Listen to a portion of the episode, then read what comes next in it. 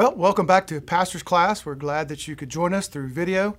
I hope you have your Bible with you. Uh, we're still in the book of Philippians. We'll still be looking at chapter 2 as we continue through the book. Uh, my task is verses 12 through 18. You just finished the great hymn of Christ um, last week, and we'll pick up from there. Uh, in light of that passage, we'll pick up and be able to dig into what the scripture is teaching us today. Um, so, if you have your Bible, join me in chapter 2 of Philippians. I'll read through the passage and pray, and then we can get started this evening. So, the Bible says in chapter 2, Philippians, Therefore, my beloved, as you have always obeyed, so now, not only as in my presence, but much more in my absence, work out your own salvation with fear and trembling. For it is God who works in you, both to will and to work for his good pleasure. Do all things without grumbling or disputing, that you may be blameless and innocent, children of God without blemish, in the midst of a crooked and twisted generation, among whom you shine as lights in the world, holding fast to the word of life, so that in the day of Christ I may be proud that I did not run in vain or labor in vain. Even if I am to be poured out as a drink offering upon the sacrificial offering of your faith. I am glad and rejoice with you all. Likewise, you also should be glad and rejoice with me. Let us pray. Father, we thank you for this day. We thank you for your truth and for your word.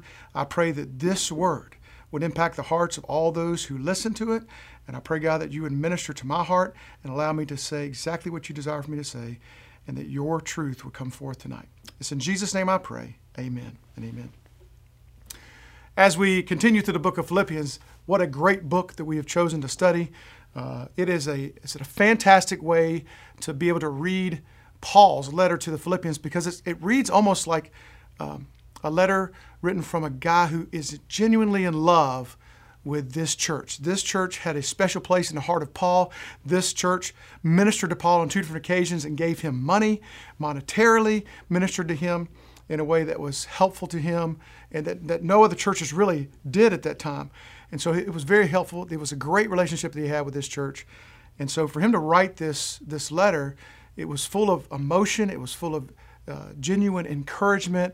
That's why this book is often referred to as a book of joy, because he so wanted these people to be encouraged and he wanted to just invest in their lives. And so we pick up here, like I said, just after the, the, the Christ hymn. And let me just read just a little bit of the ending of what you did last week. It says, verse 9, Therefore God has highly exalted him and bestowed upon him the name that is above every name, so that at the name of Jesus every knee shall bow in heaven and on earth and under the earth, and every tongue confess that Jesus Christ is Lord to the glory of God the Father. That is a, a great passage, but in light of that, we pick up, it says, Therefore, because of this, because God has exalted him in this way, because he is the King of Kings and the Lord of Lords, what should we do now? And so he's therefore my beloved, talking to believers, the believers at Philippi. As you have always obeyed, as is the manner of your life, as you have practiced when I was there, now do so when I'm absent, is what he says to them. So now, not only in my presence, but much more in my absence, I want you to do something. And that something is work out your own salvation and do it with fear and trembling, for it is God who works in you both to will and to work for his good pleasure. So, as we start this, I want to make a doctrinal distinction. So, we're going to make um, clear what salvation is. He's, he says, work out your own salvation. And so, people ask, the question is, is there? Well, does that mean that uh, salvation is by works? Is, is this what he's saying? Not at all. I want you to consider salvation in three ways. So, like, think of it in past, present, future, or think of it doctrinally in this way justification, sanctification, and glorification. So, sanctification or uh, justification is being removed from the penalty of sin. Immediately, as a believer, one who's trusted Christ alone for salvation is uh, immediately removed from the penalty of sin. You've been declared righteous through the righteous work and shed blood of Jesus Christ. Then sanctification is the process of this salvation. So it's the you're removed from the power of sin. The, the power of sin no longer has you in bondage, and you can now live a life that honors the law of God, that honors the holiness of God. And so this sanctification is the process of salvation. You're being made right. So it's your God is chipping away at those rough edges as He grooms you and makes you and molds you into an image of Himself. And then you have glorification. So, glorification is the completed work of salvation. You're removed completely from the presence of sin and in the presence of holy God. So, those are the three things I want you to think about salvation. So, this is the one element that we're looking at today where he is challenging his people to work out their own salvation, knowing that he is describing the work of sanctification. What role do we have as Christians to play in that? Our, our role is to working. It's like a synergistic role. God has a role and we have a role. The Bible tells us that God is at work. He works in you and wills in you to work for his, at his good pleasure. So this is God's work and our work at the same time. Oftentimes when we think about uh, salvation, we think of it as righteousness. We um, hear it all the time. Um, that God looks at us and sees the righteousness of Christ and doesn't see our sin. And that's true. I want you to think of it in two different ways as well when you think of righteousness. I you think of it as positional righteousness and then practical righteousness. So, in the position as a believer, we are seated in the heavenly places as if we're already there. Uh, God has made us righteous, declared us righteous, like justified us in, in our sin, and made us right, and attributed Christ's righteousness to us on, on, on um, Christ's behalf. But also, we have to live in this world and we have to live out a practical righteousness. So, though we are seated in the heavenly places, though we have the, the positional righteousness of Christ, we are as if we are already in heaven, seated in the heavenly places. We, here, we are still here on this earth and we live out righteousness on a daily basis. It's a call for us as Christians to live out a holy life and to reflect the glory and holiness of God. So, this is what we should do. This should be our motivation in life to live a life that pleases and shines the light of glory to God Himself in our own lives. This is what we should desire to do. Oftentimes, you hear of a, uh, people describing salvation in a, in a like an illustration of a butterfly. I hear it all the time. You know, our caterpillar goes into a cocoon and then comes out this beautiful butterfly. And that's a great and wonderful way to describe salvation that, you know, we're an ugly caterpillar, and then there's this cocoon process, and then all of a sudden we become these beautiful butterflies. The only problem I see with that is it doesn't communicate what takes place in the middle. So we have this ugliness of the caterpillar, and then you just have the beauty of the butterfly at the end. It's completed work, and we don't get to see any in the middle. So we should probably uh, use a tadpole more so than, uh, than a butterfly. Of course, the frog's not very pretty, so nobody wants to use that. But the worst part of that is the process from going from a tadpole to a frog is extremely weird and ugly, and you're uh, growing new limbs and dropping old ones, and it, it's just just terrible process. But it does kind of describe what the process of sanctification is like. We are growing in godliness, and sometimes it's it's messy and ugly as Christians because we fail and don't do right. But this is what we're growing towards. We're growing to something better than what we are, and that is the process of sanctification that we'll be dealing with uh, tonight. And so then Paul lays a demand on their feet. So we have talked about the doctrinal distinction, and then he lays a demand at the feet of the people. So he says that we should work out our own salvation, and we should do so with fear and trembling. So, what do we do? How does this work? What should we be uh, in pursuit of? Well, we should be in pursuit of the holiness of God. We should do something. We should. It's not passive. It's in hot pursuit of the holiness of God.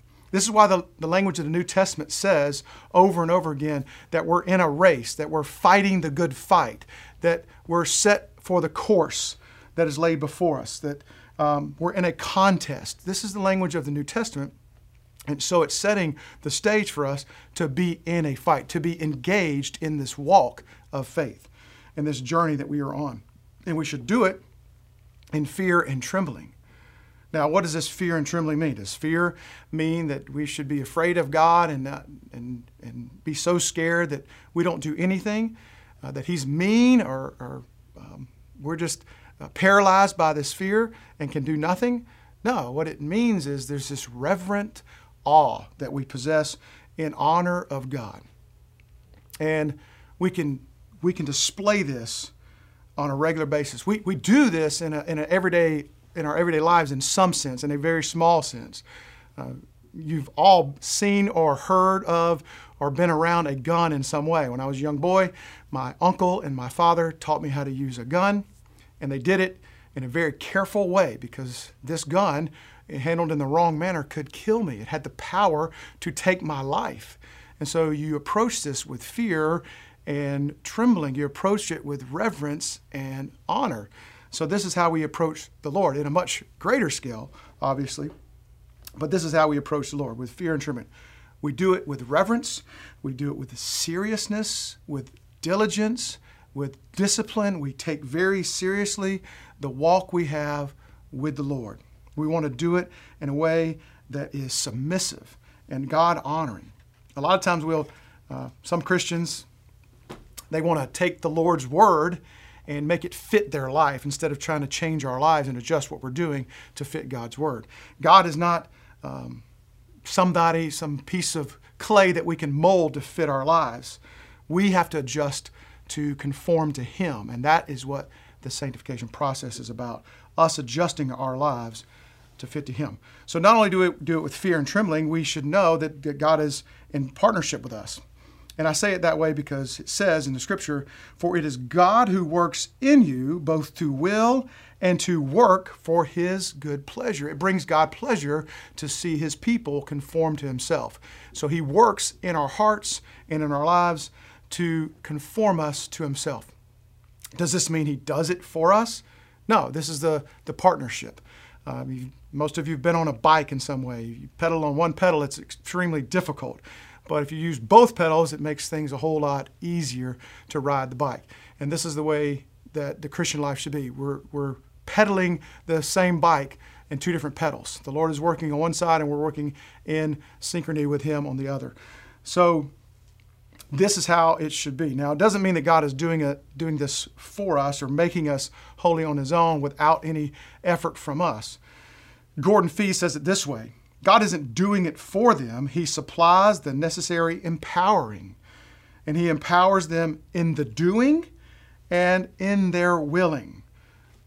So He gives us the empowerment to be, for our wills to desire to do right, and He gives us the empowerment to do right. This is how God empowers us and strengthens us and works alongside us. Verse uh, he does this for his good pleasure because it brings him great joy to see his people conformed to him. And then verse 14 says, Do all things without grumbling or disputing. Again, this is a demand that he has placed on our life, and it is something that we are required to do. And it begins in the heart. So he kind of, let's just look at it for just a second. Verse 14 says this Do all things without grumbling or disputing, that you may be blameless and innocent children of God, without blemish, in the midst of a crooked and twisted generation, among whom you shine as lights in this world, holding fast to the word of life, so that in the day of Christ I may be proud that I did not run in vain or labor in vain. So, this is Paul laying before you. This is what you should do, and this is how you should do it. You should do this, and it does it kind of in a in a positive and negative way. So he lays out a parallel. This is what you should do, and this is what you should not do. And so he lays this out. Don't be a grumbler and a complainer, and don't be an arguer. Don't dispute uh, with everybody. Don't get in debates all the time. This is not who you should be. So he says that and he lays it out. That's the negative part of this. The positive is we should hold fast to the Word of God. It says here the Word of life. So we are to hold fast to the word. Don't grumble, don't dispute. Do hold to the word of God. Hold to it, listen to it, put your life underneath it, submit to the word of God. This is how we should live and delight in the Lord in our regular life. So we see this as a, as a parallel. So let's start with the negative. What does this mean? How does this, how does this look in our life? What does it mean when it says don't grumble? Well, it starts in the heart. Both of these, these parallels, the positive and the negative, start inwardly. So let's focus on that.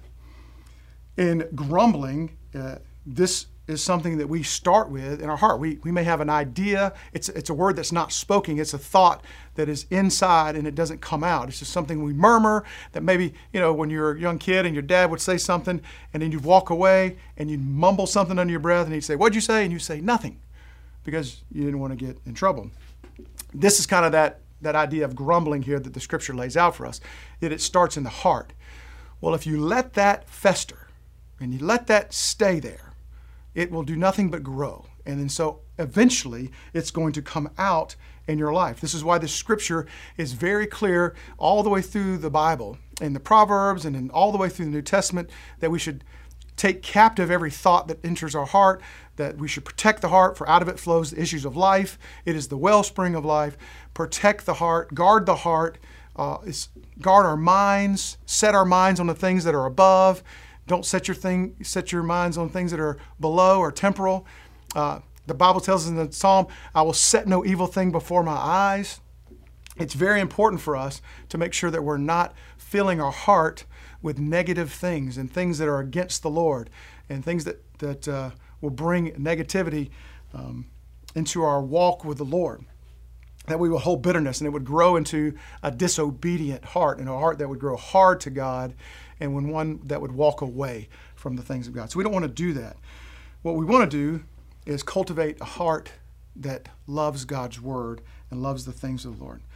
This there's an old saying in, in South Georgia, I've heard it my whole life, and it goes like this What's in the well will come out in the bucket.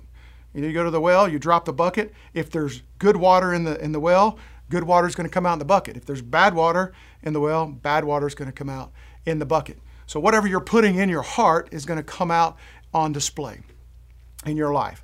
So, if you're grumbling and complaining, guess what? You're going to argue. It's going to be a part of the outward display of what's going on inwardly. So, you're going to argue, you're going to debate, you're going to dispute, you're doing exactly what He's told you not to do. Don't do this because you live in this crooked and twisted generation. You want to be uh, blameless in this crooked and twisted generation. I mean, we live in a, in a generation right now that is completely twisted and completely crooked. This word crooked here from the Greek, we get the word scoliosis. So it means to be bent. This world is bent towards evil, but it's always been that way. I know I run across people all the time that say, well, back in my day, it wasn't this bad. I have a collection of newspapers in my office. I've got a, this big book that has uh, newspapers in it, and just the other day, I was reading through it and I saw an article, two articles. Uh, one was about a gentleman who uh, saw a pair of boots on a guy that he liked, and so he took a gun and shot him for his boots in the middle of the street, in the middle of daylight. And then there was another article about a young man who broke into the house of an older lady and robbed her and uh, murdered her in the process in a, in a brutal and terrible way. So I, I look at those newspapers and the dates on those newspaper were surprising. The stories aren't surprising because I could have pulled that out of off the internet yesterday or this morning. But those newspaper paper clippings were from 1910 and 1908. And I, and I say that to say this sin has always been around, it's been around from the very beginning. And the fall of Adam broke everything. It brought sin and death into this world, and man has had evil thoughts in their heart ever since, and we are desperately wicked, the Bible says, of our own hearts. So this isn't new. This is something that's been around for a very long time. We need to be in the fight for holiness. And we can't just say, well, you know, things were better when I was younger, because they weren't. You may just hear about more things today. It's always been a crooked and twisted generation. He wrote this long time ago, before your day and my day. So, hundreds of years before your day and my day, when we were growing up, this was a crooked and perverse generation. And this, this generation needs the light of Christ. And so we need to take seriously and fight the fight of faith and to walk this Christian path and bring and reflect the holiness of God, to be a light to this lost and dying world. Well, what do we do? We know what we don't do. We shouldn't grumble. We shouldn't complain and argue. Uh, we shouldn't be doing those things. This results, if we do that, that results in, in just like everybody else. We don't look any different. But somebody who doesn't grumble in their heart and doesn't dispute about every single thing in their life and around, it, it looks different to this twisted generation. It shines a light on Christ, it brings glory to Him. And so that's what we should do. Then there's this positive command. It's commanded us to hold fast. This language here means to grab hold of, hold fast. It also can mean to hold forth, to display it. Um, so we should hold fast first and let it let the Word of God be in our hearts. So this is something that tells us we should read the Word of God. We should take the Word of God in our hearts on a continual basis, reading it. We have all kind of resources nowadays. We have the Dwell app that the church promotes. You can listen to the Word of God all the time. You can listen to it on your, your phone when you're at work. You can listen to it while you work out. You need to take in the Word of God at every moment possible. This will help us hold fast to the Word of God inwardly. Because just like the principle of the well, what's in the well comes out in the bucket, we talked about grumbling, is the same is true for the Word of God. People say all the time, you, you know, I'm probably guilty of it just like everybody else is. I can't remember, I can't memorize Scripture that well. I have a hard time memorizing Scripture. If you continually put Scripture in, your heart and your life, it will come out in natural conversation because that's what you're putting in your life. It'll begin to come out in a way that is organic and natural because that's what's inside of you. What's in the heart will come out of the mouth. That is the biblical principle we understand. This is true. The Bible says to us, holding fast to the word of life, so that in the day of Christ I may be proud that I did not run in vain or labor in vain. Not only do we hold fast to it inwardly, we hold forth to this lost world. We want to be lights and uh, to this world. We want to shine brightly. And the only way we can do that is to display the Word of God for all those to see, to hold forth the Word of God, and to be uh, mouthpieces and, and speak the truth of God to those that we come in contact with. The Lord has put you where you are in your life so that you can do this with the job that you have, the family that you have. Uh, be a light. You don't have to be obnoxious, but be a light of Christ to all those that you come in contact with. So, we've talked about the doctrinal distinction that we have the, between sanctification, uh, justification, and glorification, and how the Lord is that this is what we're doing is working out our salvation, is talking about the sanctifying work of the Holy Spirit in our life. We've now talked about the demands that, that Paul has laid before us here in this little passage. Now I just want to talk about the delight of the apostle. And so here we have uh, Paul saying, I want you to hold fast to the Word of God, the Word of life that brings so many good things into your life, that in the day of Christ I may be proud that I did not run in vain or labor in vain. Even if I'm able or am to be poured out as a drink offering upon the sacrificial offering of your faith, I am glad and rejoice with you all. And then he says, likewise, you also should be glad and rejoice with me. So look at the delight of the apostle here. He takes great delight in the fact that he has invested his time and his faith into the life of believers. He's taken good amounts of his life, good portion of his life, invested uh, into the life of the Philippian church. And he doesn't want his, his life to be in vain, his efforts to be in vain.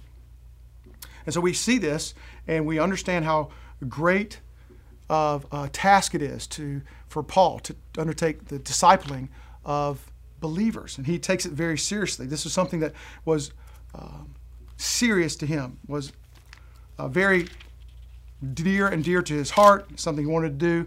I want to read uh, just a little bit of scripture to you in 2 Peter. And this is talking about what we should do in our life and the reason we should do it.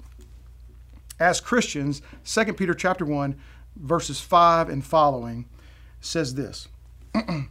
For this very reason, make every effort to supplement your faith with virtue, and virtue with knowledge, and knowledge with self control, and self control with steadfastness, and steadfastness with godliness, and godliness with brotherly affection, and brotherly affection with love. For if these qualities are yours and are increasing, they keep you from being ineffective or unfruitful in the knowledge of our Lord Jesus Christ. So here's what he's here's what the scripture's saying here in 2 Peter. If these things are present in your life, if you are diligently practicing working out your own salvation, if you're diligently adding to your faith virtue and brotherly kindness and self control and steadfastness and godliness and all these things that are here in the scripture, if you're adding to your life these things, then you will not be ineffective. You will not be unfruitful in the knowledge of our Lord Jesus Christ. You will know Christ deeply. How do you know someone well? How do you get to know someone? Well, you get to know someone by spending time with them. I spend time with people all the time. And when you, oftentimes, when you spend a lot of time with a certain individual, you pick up each other's habits. Maybe you start to laugh like that person, or you say words that the other person says, that, that you pick up a um, kind of a slang term that they use, and you kind of use it now interchangeably where you didn't use it before because you've been around this person. You pick up the way they talk, uh, maybe even some mannerisms that they have. That's that's what the sanctifying work of the Holy Spirit does. When you spend time with the Lord and you add to your faith virtue and all these things, you pick up the mannerisms of Christ. You pick up uh, and reflect the holiness of God. This is what we want to do. But there is a negative charge in this same passage here. It says in verse 9 of 2 Peter chapter 1 For whoever lacks these qualities is so nearsighted that he is blind, having forgotten that he was cleansed from his former sins. You're paralyzed in your faith. You, you can't move forward. You're not sure. You're so unsteady. You have no ground to stand on. You're not anchored in the truth. And so Paul took delight in the fact that he invested this effort and encouraged the people of the Philippian church to, to dig into the Word of God, to hold fast to that Word, because he knew that the Word of God doesn't return void, that it provides uh, pro- progress to the believer. It will help them. So he can stand and be proud at that day to know that he didn't labor in vain and that his life mattered, that he made significant contributions to their life. And he says it this way I'm to be, even if I'm to be poured out as a drink offering upon the sacrificial offering of your faith. Like, this is a picture to the Old Testament where they would offer a, an animal and the, the wine would be poured over the animal or in front of the animal and burned up with the fire. Well, that wine would turn into steam and this vapor would rise to the heavens and it would be symbolic of this great sacrifice. Well, Paul is saying, I want to be a living sacrifice that helps you live this faith. I want to be a living sacrifice to the Lord that is a sweet aroma to Him and that is also carries others with me and impacts their life. And He wants them to also be glad and rejoice with Him. I can rejoice with you as ones who have finished the faith, who have fought or finished the fight and have fought the good fight and finished the course of their faith. This is what Paul hoped for and was looking to very soon in his own life. And this is what he encouraged the Philippian church to be on course for as well.